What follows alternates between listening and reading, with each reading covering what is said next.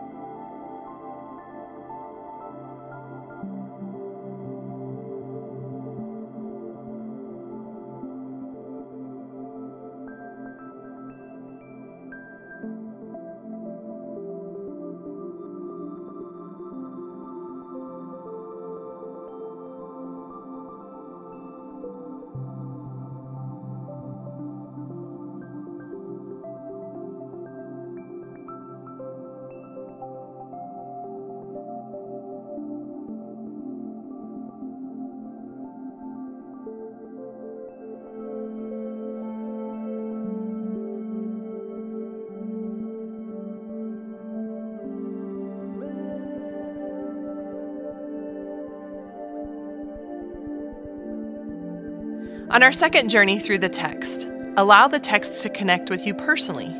Which words or phrases resonate with your heart, your season of life, or particular situation you are facing? After I finish reading this passage, pray through the following questions What do I need to know, or be, or do in light of this passage? What does this mean for my life today? Rejoice always, pray without ceasing. Give thanks in all circumstances, for this is the will of God in Christ Jesus for you.